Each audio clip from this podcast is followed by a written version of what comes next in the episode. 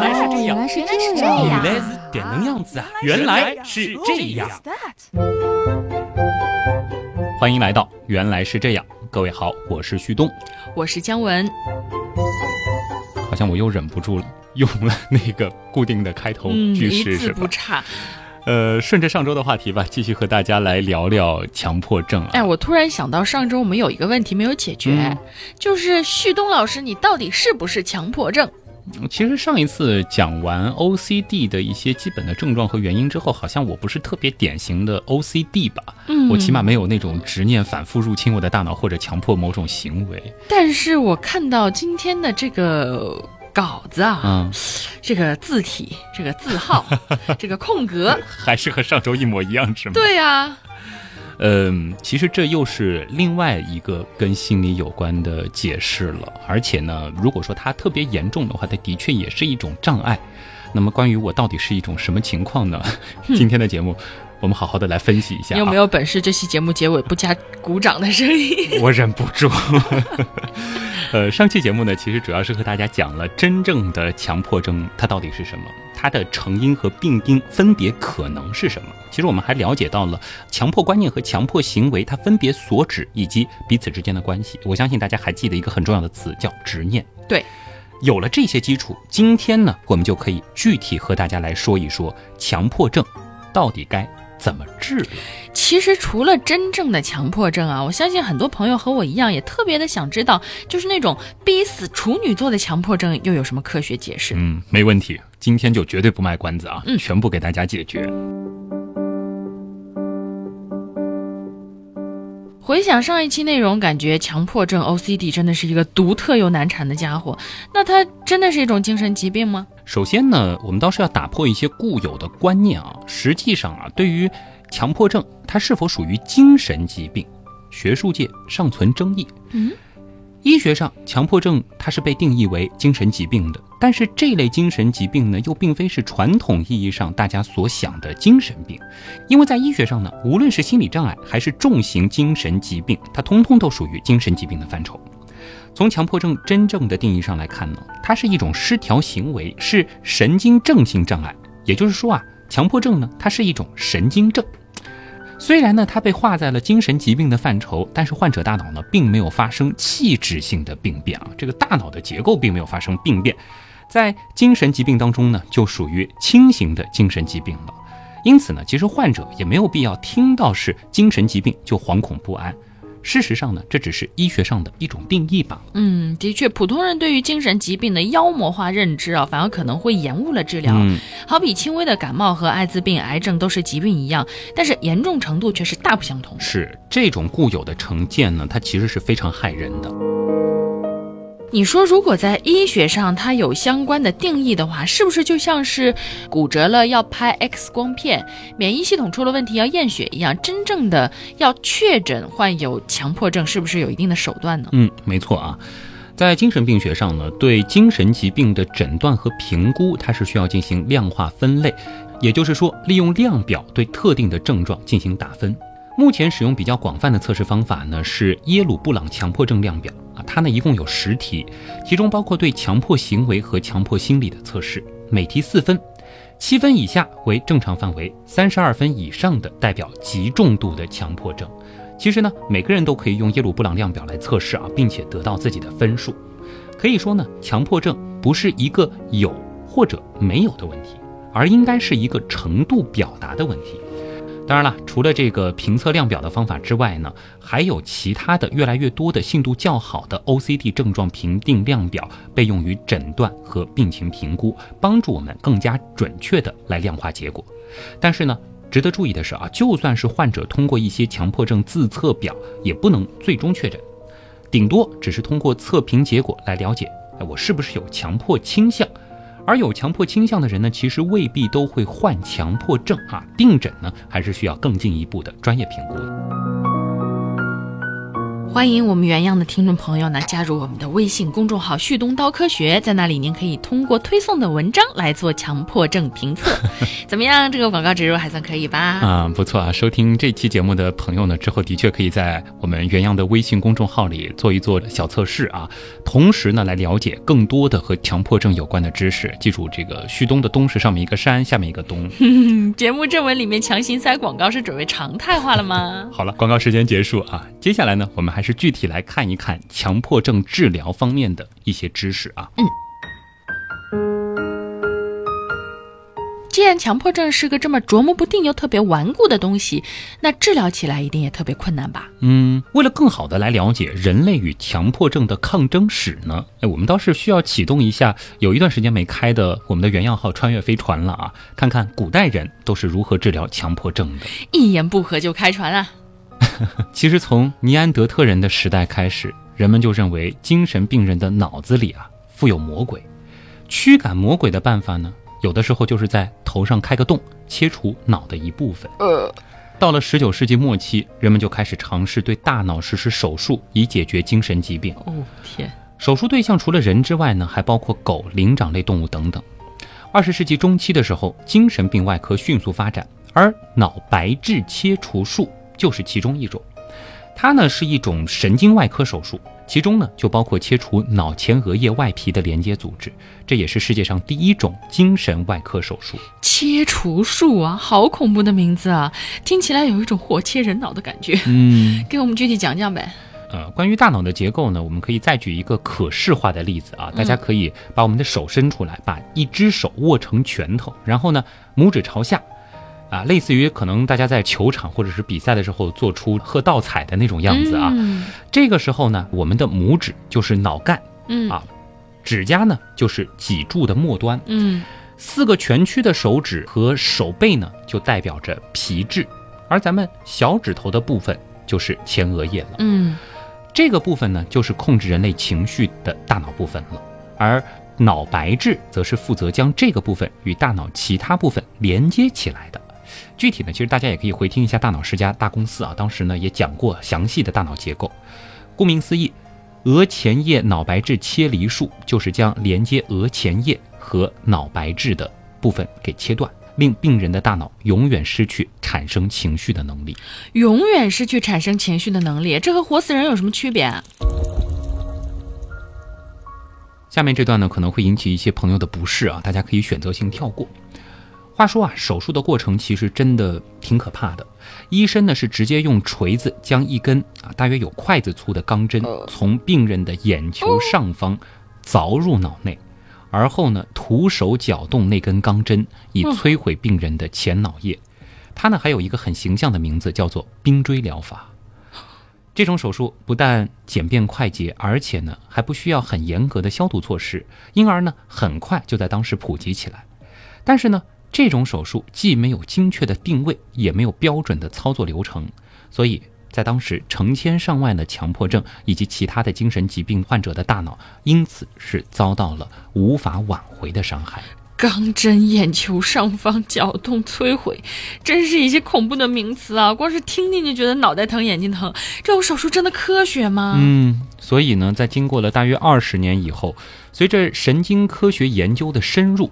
人们呢开始将额叶皮层与丘脑以及边缘系统的功能联系逐渐的揭秘，越来越多的科学家这才意识到啊，简单的摧毁前脑叶与大脑其他部分的联系，会对人格造成不可逆且不可知的损害。到了二十世纪七十年代以后呢，这种前脑叶白质切除术就被很多国家明令禁止了。我想起了一部经典的电影《飞越疯人院》，对，最后主角就是被做了这个手术吧？是的，这是一部非常经典的描写精神疾病的电影啊。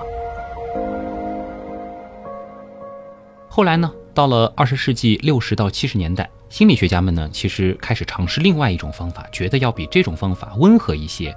他们呢开始尝试用厌恶疗法或者是用电击的方式来治疗强迫症。当然了，这两种方式在当时和后来也都受到了强烈的争议。也有一部电影哎，《发条城》。嗯，说起来，很多经典电影都是跟精神疾病有关的。没错。那现在主流的治疗手段又是什么呢？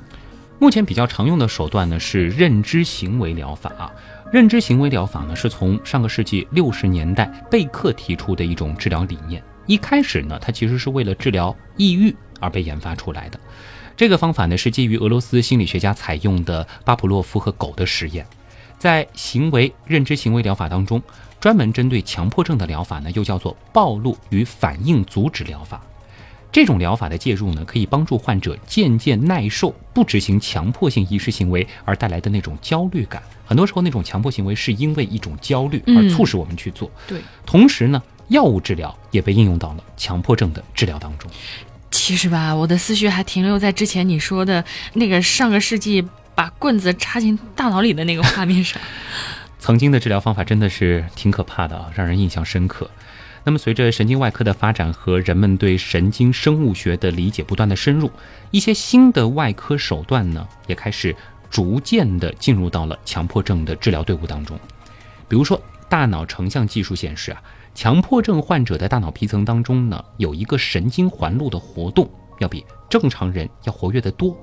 这一环路连接着眼后脑前叶与诸如丘脑等一些大脑深层基团。如果用外科手段切断这种连接，哎，可能有助于纠正强迫症。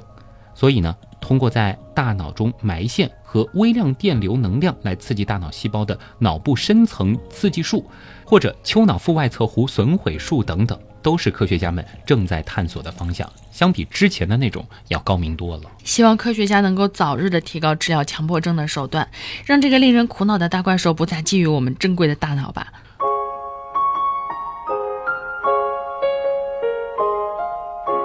说起来呢，其实强迫症本身啊，经常也会被别的精神疾病掩盖起来啊。就像我们曾经说过，光谱它其实分布着不同波段的电磁波啊，有不同的颜色。在强迫症的光谱上呢，也分布着不同程度的相关症候群或者叫综合征。你来猜猜看啊，哪些疾病可能会出现在强迫症的光谱上？这是又到了考考我的时间吗？虽然说了这么多，才知道强迫症和我们平时想象的情况不太一样，但是呢，生活当中有些奇奇怪怪的精神疾病，我还是知道一些的。比如说美剧里会出现的囤积狂人，嗯，还有一种好像是被害妄想症的疾病吧？没错啊，而且你刚才提到的这两种疾病啊，一种是囤积症啊，一种是被害妄想，它的确都和强迫症有一定的关系。嗯，实际上呢。我们目前已知啊，至少有二十种疾病都和强迫症有关。哇，比如说有一种啊，普通人可能也会知道啊，就是那种会造成控制不住摇头、咳嗽或者发出怪声的，叫妥瑞症，它就和强迫症关系紧密啊。可能大家小时候的同学当中也会有这种情况出现啊。嗯。另外呢，囤积症也是一种比较常见的和强迫行为有关的心理疾病。这里我们倒是要额外说一下啊，就是除了。热衷于囤积那些没有生命力的物品之外啊，还有一种奇特的动物囤积症。哇，这是干嘛呀？动物囤积症的患者呢，他可以说是囤积了超乎常理数量的宠物，往往可能是几十只、上百只，但是呢，却无法给予他们适当的照顾。他们通常无法理解自己这种不提供动物适当照料的方式，其实已经在伤害动物了。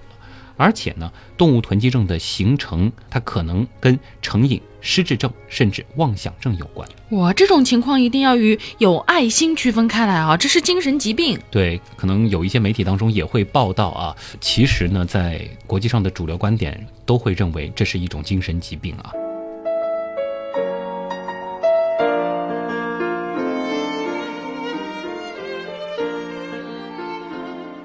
从精神疾病的观点来看啊，另外一种比较常见的拔毛癖也是强迫行为当中的一种。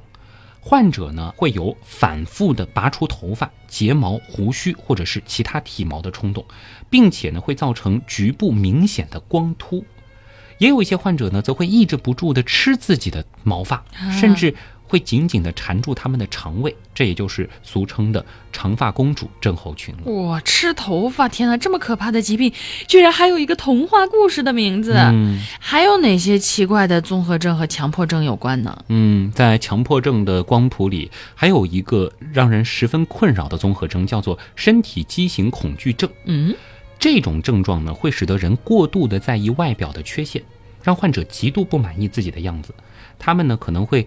每天花上好几个小时，反复的来检查自己，甚至呢把自己关在家里，即使出门还要戴上假发、眼镜等等。在遇到车窗、镜子的时候，都会停下来反复检查镜中的自己。嗯，这个又得和喜欢臭美的人区分开来哦。嗯，近年来呢，其实又不断的发现了很多十分类似强迫症的精神疾病啊，比如说有一个名字也比较特别，叫白日梦过硬失调症。这是什么意思啊？本来呢，白日梦是咱们人类认知当中很正常的一部分，对吧？嗯没事儿想想，哎，挺开心的。对啊，但是呢，极端的做白日梦者啊，每天大约会有百分之五十七的醒来的时间在做白日梦。哇，同时呢，这些人的白日梦会比一般人的要来的更加的精致，更加的栩栩如生，常常进行虚幻或者历史角色的想象，或者呢，幻想自己是名人，或是那种理想版本的自己。相反的，一般人的白日梦啊，通常呢，我们会比较注重日常生活当中的一些真实事件，或者又是那种比较具体的渴望啊，比如说我们可能会幻想自己中了彩票，或者呢是获得了很好的机会啊，走上人生巅峰等等等等，这种不算啊。当然了，不同于另外一种情况，就是思觉失调的人。白日梦过硬失调症这样子的一个人群呢，他们可以控制自己的白日梦，只是把白日梦当成了一种成瘾的习惯而已。过分在意自己的外表，活在白日梦的世界里，极端的行为看起来都十分的危险。嗯，的确是这样的。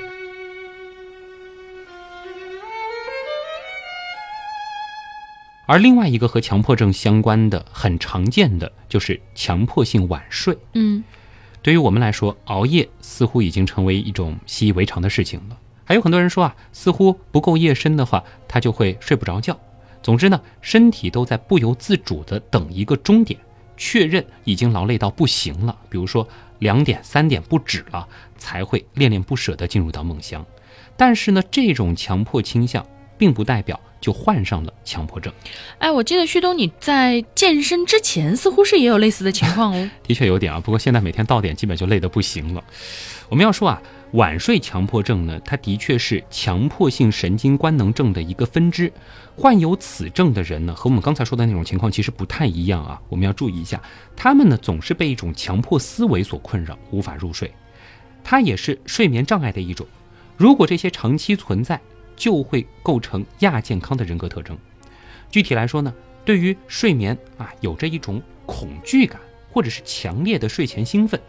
他们在生活当中呢，反复出现不睡的强迫观念和行为，或者呢伴有某种焦虑，但他的行为能力呢却并未下降，自知力完好，知道这样是没有必要的，甚至很痛苦，却无法摆脱焦虑或者是神经上的兴奋状态，最终导致无法入睡。哇，这不就是我们所说的失眠吗？又要区分了啊！我们说强迫性晚睡和失眠呢，它也有着本质的区别。失眠呢是想睡睡不着，强迫性晚睡则是逼着自己保持清醒。通常情况下呢，强迫性晚睡的人啊，他并非是被生理逼迫，而是一种心理需要。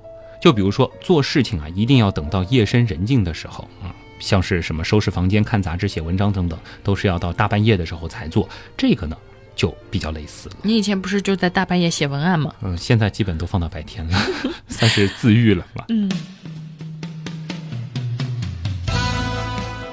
那你上次说动物也有强迫症，能给大家具体讲讲吗？尤其是没有订阅咱们微信号的朋友。啊，对，我们也得兼顾啊。对，非人类生物呢，它的确也会饱受精神疾病的折磨，而且他们的痛苦其实和我们并没有什么两样。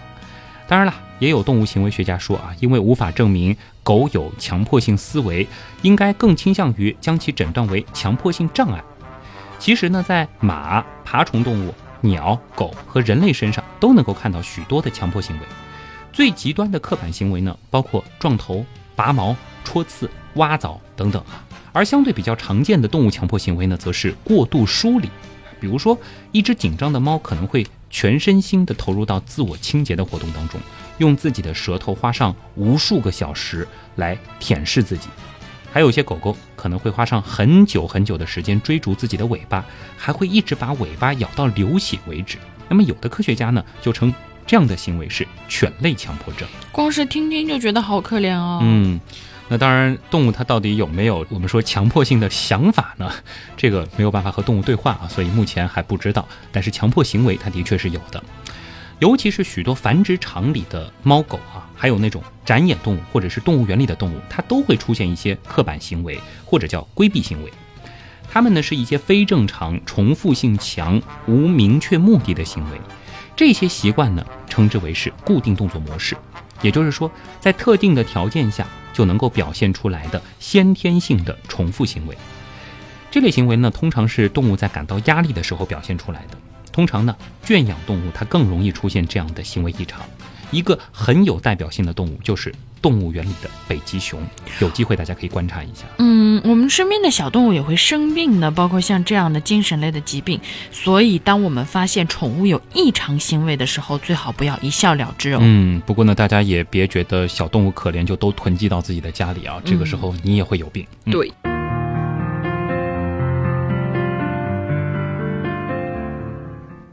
你说强迫症 OCD 患者被强迫性观念或者是强迫性行为所困扰是一件非常痛苦的事情，但是有些人呢，他们可能就是特别喜欢的做一些重复性的行为，喜欢过分的追求完美，就比如说我们常常会调侃的处女座性格喽。那这样的情况又算什么呢？嗯，这个其实是今天的另外一条主线，对不对？就是我到底属于什么样的一种情况？嗯，其实也没有被他困扰太多啊，我还真的挺喜欢那种状态的。其实呢，说起来啊，强迫症它经常会和另外一种状态混淆，那就是强迫型人格障碍，而且它的英文名称和强迫症 OCD 也非常的接近，缩写呢是 OCPD。哎，只差一个字母。哎，Obsessive Compulsive Personality Disorder，它就多了一个 personality 啊，这个 P。所以旭东，你并不是 OCD 患者，而是 OCPD 吗 ？OCPD 呢，它是一种人格障碍啊。有这种人格障碍的人呢，他通常会过分的注重微小的细节，严苛的遵守规则以及规定，而且呢有强烈的控制欲。比如说呢，时常会有制作明细表以及时间表的冲动，追求绝对完美，而导致工作目标无法完成啊。可以说呢，强迫性人格障碍是一种慢性而僵化的极端完美主义表现。我明明觉得很像，好吧？注意微小的细节，控制欲，喜欢制作明细表、时间表，好吧？先没有对我造成困扰了。先不黑你了。话说，这个 OCD 和 OCPD，感觉两者的相似度真的是很高呀。哎，你别说，其实真的是挺像的，而且也是有关联的啊。其实相当高比例的强迫型人格障碍患者被发现同时伴随有强迫症。哇啊，也就是说，一部分的 OCPD 里边就有 OCD。而且呢，这个比例会达到百分之二十三到百分之三十二。那么我们说啊，强迫性人格障碍的三大特征呢，就是对细节的完美主义、囤积还有专注。这个呢，的确也经常会表现在强迫症的患者身上。那它真正的区别到底是什么呢？强迫性人格障碍和强迫症最明显的区别就是，强迫性人格障碍的患者呢，会依照他们的理念来生活。并且认为自身所做的行为是正确且理性的，并且符合自己的内心渴望和需要。这样说，难道我真是吗？另外啊，就是强迫症患者则会清楚地意识到，他们的所作所为违背了自我认知，他们的内心会因为这些行为而充满痛苦。和矛盾。嗯，总结的说，就是有强迫型人格的人，由于过分极端的完美，会对自己及他人的动作或行为产生极端化，嗯，因而呢，可能会影响到他们的人际关系。而 OCD 是会影响到工作、人际等各个方面，是吧？哎，没错啊，就是这样。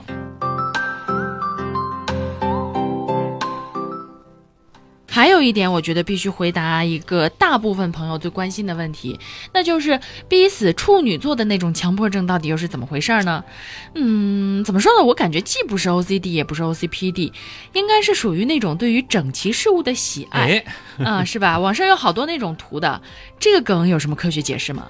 啊，这个真的很难受啊！非常整齐的东西里面，它多出来一个，好像把它抹掉啊。对，其实科学解释它一定是有的。我们先想一想啊。有的时候我们在超市啊，或者是商店看到那种摆放特别整齐的东西的时候，或者是看到那种色调一致东西的时候，是不是会有一种特别舒服的感觉？嗯，超级赏心悦目啊！还有排的特别整齐的书架，还有对仗工整的诗句等等。我也有这种赏心悦目的感觉，你也有，而你是处女座，对，好像。跟这个没啥关系，对吧？哎，好像是啊，你又不是处女座。总的来说呢，它具体的原因是什么呢？这和咱们大脑的信息处理能力有关啊。我们说啊，整齐的事物一般呢都有较高的加工流畅性，这种流畅性呢是个体对加工信息难易程度的主观体验。当信息刺激的加工流畅性越高，大脑处理起来呢就越容易。它本身呢并不是一种认知操作，而是一种有关认知操作的感受。比如说啊，看到凌乱的摆放时，有的人呢就会觉得心烦意乱。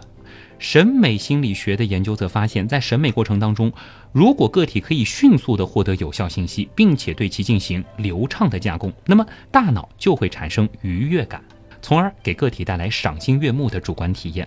而这种积极的审美回应呢，也会使人对审美对象产生更多的喜爱之情。审美说到底是一种让大脑愉悦的状态。嗯，而且呢，也有科学家认为，人天生啊具有整理的欲望。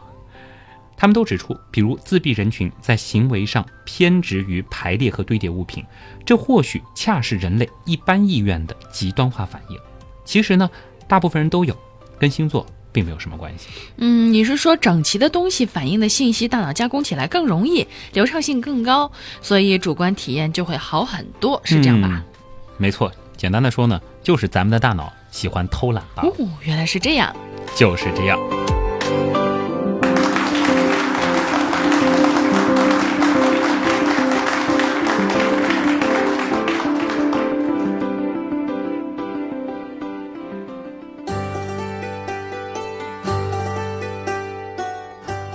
嗯，我听你解释了半天，虽然说跟星座没有什么关系啊，但是我还是觉得有点奇怪哎。既然跟星座没有关系，大家为什么一定要黑处女座呢？嗯，也不是处女座他就一定会有强迫症，对呀，其实根本没有啥关系嘛。这个呢，我们倒是可以和大家来聊聊和星座有关的一些心理学的知识啊，算是一个补充啊。接下来这段内容呢，是来自于《怪诞心理学》这本书啊，嗯，而且这一部分其实也可以作为原来是这样最早的那个第二期，就是颠覆你的星座观啊，它背后的这个补充啊，大家可以结合起来。我们说，二十世纪五十年代，心理学家保罗·米尔以著名的美国马戏团艺人。菲尼亚斯·泰勒·巴纳姆的名字呢，是将一种效应命名为了巴纳姆效应。我们记住“巴纳姆效应”这个词就可以了。因为巴纳姆呢，他曾经说过一句名言，说任何一流的马戏团都应该有能力让每个人看到自己喜欢的节目。怎么解释呢？多年来的研究显示啊，无论男女老幼，无论是否相信占星术，几乎每个人都会受到巴纳姆效应的影响。学生如此。人事经理们甚至也不能例外。嗯，能举个例子吗？其中最著名的一项研究呢，就来自于法国人米歇尔·高奎林啊。当时呢，有一家公司号称是能够借助高科技的电脑得出非常精准的星座分析报告。于是呢，啊，高奎林就把臭名昭著的法国杀人狂魔马塞尔·贝蒂德的详细生日资料寄给了这家公司。对于贝蒂德人生中阴森可怖的一面啊，电脑得出的星座分析报告呢，是完全没有提到。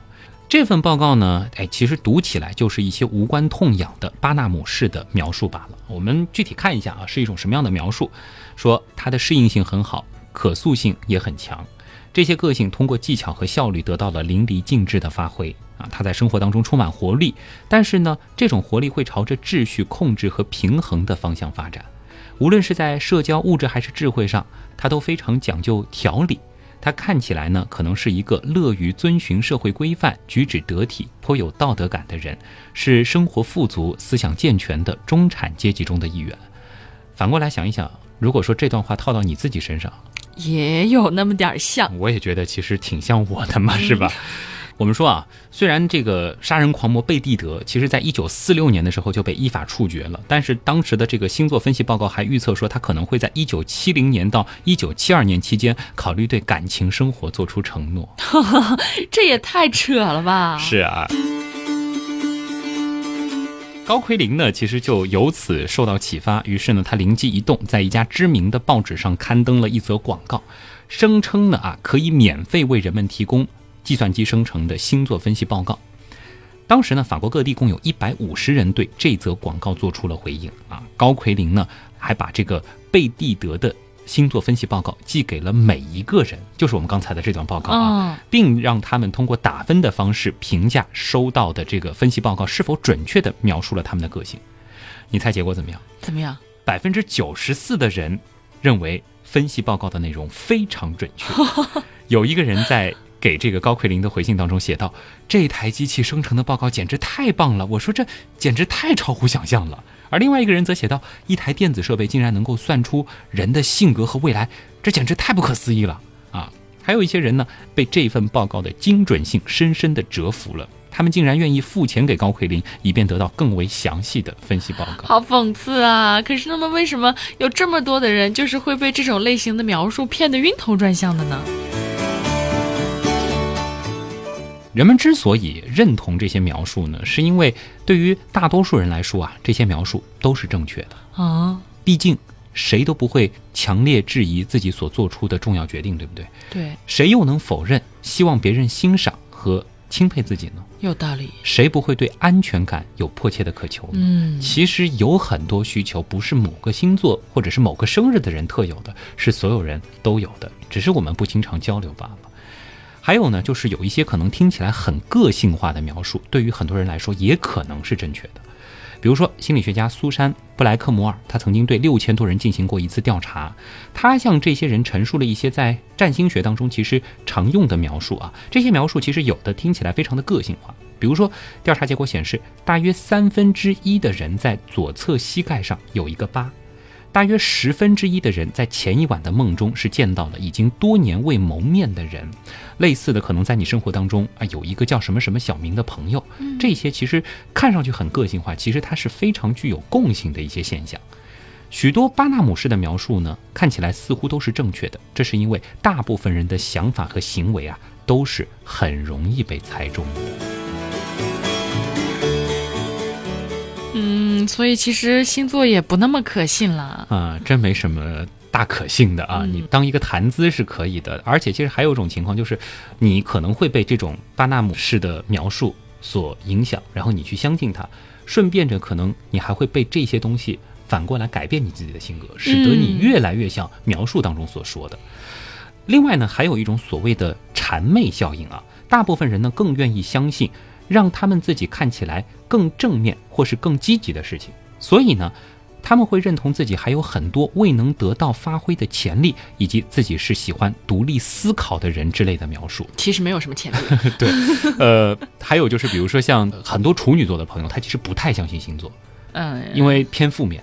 还有很多像是这个天蝎座啊这种比较容易被黑的星座，通常呢都不是特别愿意相信星座。但是有一些往往就对这个星座评价极高的，什么狮子啊之类双子的啊，还有什么射手啊，通常就比较正面的这种评价的星座，就特别喜欢星座。是哎，其实也有这个原因啊。其实呢，这些研究都表明，占星师呢，他其实完全可以靠信口雌黄，或者只要说的时候足够的含糊其辞，足够的阿谀奉承，大多数人呢都会迫不及待地表示他们的分析非常的准确。那我们也很容易能够得出如下的结论，就是一个人出生的日期和真正的科学毫无关系。嗯，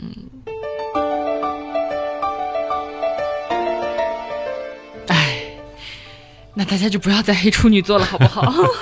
其实呢，我还准备了一篇为什么大家喜欢黑处女座啊，是从这个完美主义的角度来出发的。这里就强行吊大家胃口了，大家可以在我们的微信订阅号订阅“旭东到科学”，看一下具体的这个推送啊。其实这一期的节目最早和姜文要说做的时候，姜文是非常感兴趣的。对，很感兴趣，对这个强迫症方便透露这个隐私吗？就是也不算什么隐私啦。我觉得很多年轻人是不是，特别是年轻的朋友，都会有这种困扰。比如说，像我是属于过得比较怂，性格比较怂，然后活得比较谨慎的那种人，嗯，就经常会去做检查煤气啊、检查门这些事情。会有五六个小时都在检查。那倒不会啦，但是也会比一般心很大的那种人检查的要多就你觉得你会有一点点那种 OCD 的倾向？啊。对，然后会有一些特别的，呃，想法占据你的大脑。对。但是做了今天这节目之后，我觉得我也没有那么夸张，嗯但是是会有一些那种倾向。其实我们最开始在说这个量化的时候也说过，就是每个人或多或少都会有一些这种倾向，它不是一个零和一，而是一个百分比，嗯，就是说你这样子的一种情况达到了多严重的程度，它才能够被定性为是疾病，对吧？对，这样子的话就舒坦很多了。嗯其实说到类似这种跟 OCD 也好，或者说强迫症的这种强迫行为相关的，我自己身上曾经也有过。我记得应该是在青春期的前后吧，当时也会有一些奇怪的行为，比如说我会忍不住的回头看，而且这种习惯持续了很长时间。后面有美女，不是，就是 怕最开始的原因我知道，就是感觉什么东西掉了。嗯就会不断的回头看，而且发展到可能有一段时间就走一段路，一小段路可能会回头看两三次，再后来慢慢的也就好了。啊，自愈了，，对，还有一段时间我出现过，就是我会忍不住的去咽一些气，然后再打嗝，嗯，也持续了有半年多的时间，又自愈了，又自愈了。所以可能有一些东西，它只是在人生当中的某一个阶段会受到这种情况的影响。对，所以哪一天原样的节目后面没有掌声了，大家也不要太奇怪，旭东就是我自愈了。当然，你要说这个 OCPD 呢，可能也不算是特别严重吧。首先，我是觉得它背后有一个逻辑的支撑，而且呢，这也不是一个可能会对他人造成严重困扰的行为啊，对，只是一种倾向。其实对自己也没有太多困扰，对啊，嗯而且我会觉得你还觉得挺爽。真的很赏心悦目。好了啊，今天的这个文案呢，还是要再一次感谢元阳文案组的大神啊，一位这个学社会学的女博士啊，嗯。豌豆君，文案真的可以说是论文级的。无论是他引述的资料，包括他的整个行文的这种构思、这种专业性等等，再次感谢吧，真的是膝盖奉上，真的是要请收膝啊！他其实也有一段备注啊，他说文案的核心的一些知识点呢，是主要来源于大卫亚当的一本书啊，叫《The Man Who Can't Stop》。不能停下的男人。类似于这样，其实你听得出这个意思啊。目前呢，其实市面上是可以找到英文版和繁体字的版本，是台湾地区出版的。同时，他参考的其他的书目也非常非常的多啊。这里呢，也再次感谢他的用心了。好感了。谢你，那么今天的节目到这儿呢，要和大家说的差不多了啊，嗯还是做广告，嗯，欢迎大家到微信订阅号搜索“旭东刀科学”，每个周六在我们节目播出后的第二天都会有我们的相关的延展阅读的推送啊。那么这一期呢，我们会给大家一个具体的量表，还会给大家讲一讲处女座为什么被黑的那么惨的一些其他的可能性啊。另外呢，还会有我们的歌单，这个呢就是我们的原样音乐组给我们做的音乐推荐以及时间轴的整理啊。同时也要感谢元阳图文组给我们一直打理现在的这个微信订阅号，真的是越来越好了，而且现在的留言也是越来越多了啊。还有就是我们的百度贴吧“旭东刀科学”。同时，如果说大家喜欢原来是这样，也欢迎加入 QQ 群。嗯在 QQ 群里搜索“原样刀友会”，唠叨的刀，嗯，现在呢，依然欢迎大家加入的是原样刀友会织女啊，一个粉粉嫩嫩的群啊，里面也有汉子啊，都是一些热爱科学的小伙伴。那大家想给我们提供文案呢，其实也可以在 QQ 群里面找原样文案组。也感谢大家能够对我们的节目有更多的支持，有了你们的支持，有了这些大神的帮助，这个节目才能够坚持的做下去啊。此处应该有掌声。嗯，我人工掌声吧，不用那个罐头掌声了。最后就是大家想跟我和姜文有更多的互动的话呢，也可以关注我们个人的微博、嗯啊，姜文是乖乖猫仔君，君是真君的君啊，嗯这个姜文的微博里面还是有一些也没啥。挺甜蜜的东西的啊。另外呢，就是我的微博了，我的微博好像以吃的为主吧，有一些很好吃的东嗯。西。不过大家可能知道，我最近一段时间是不在国内啊，哦，时间有点穿越啊，所以呢，可能也会有一些比较拉仇恨的内容啊，大家也可以过来分享一下。这个有机会等我回来之后，也会和大家来聊一聊我的一些见闻吧。那我的微博呢，很简单，就是旭东。九日横着写，山东竖着写，嗯旭东。好，那么本周的原来是这样，真的就是这样。我是旭东，我是姜文，代表本次节目的撰稿人豌豆君，感谢各位的收听，咱们下周见啦。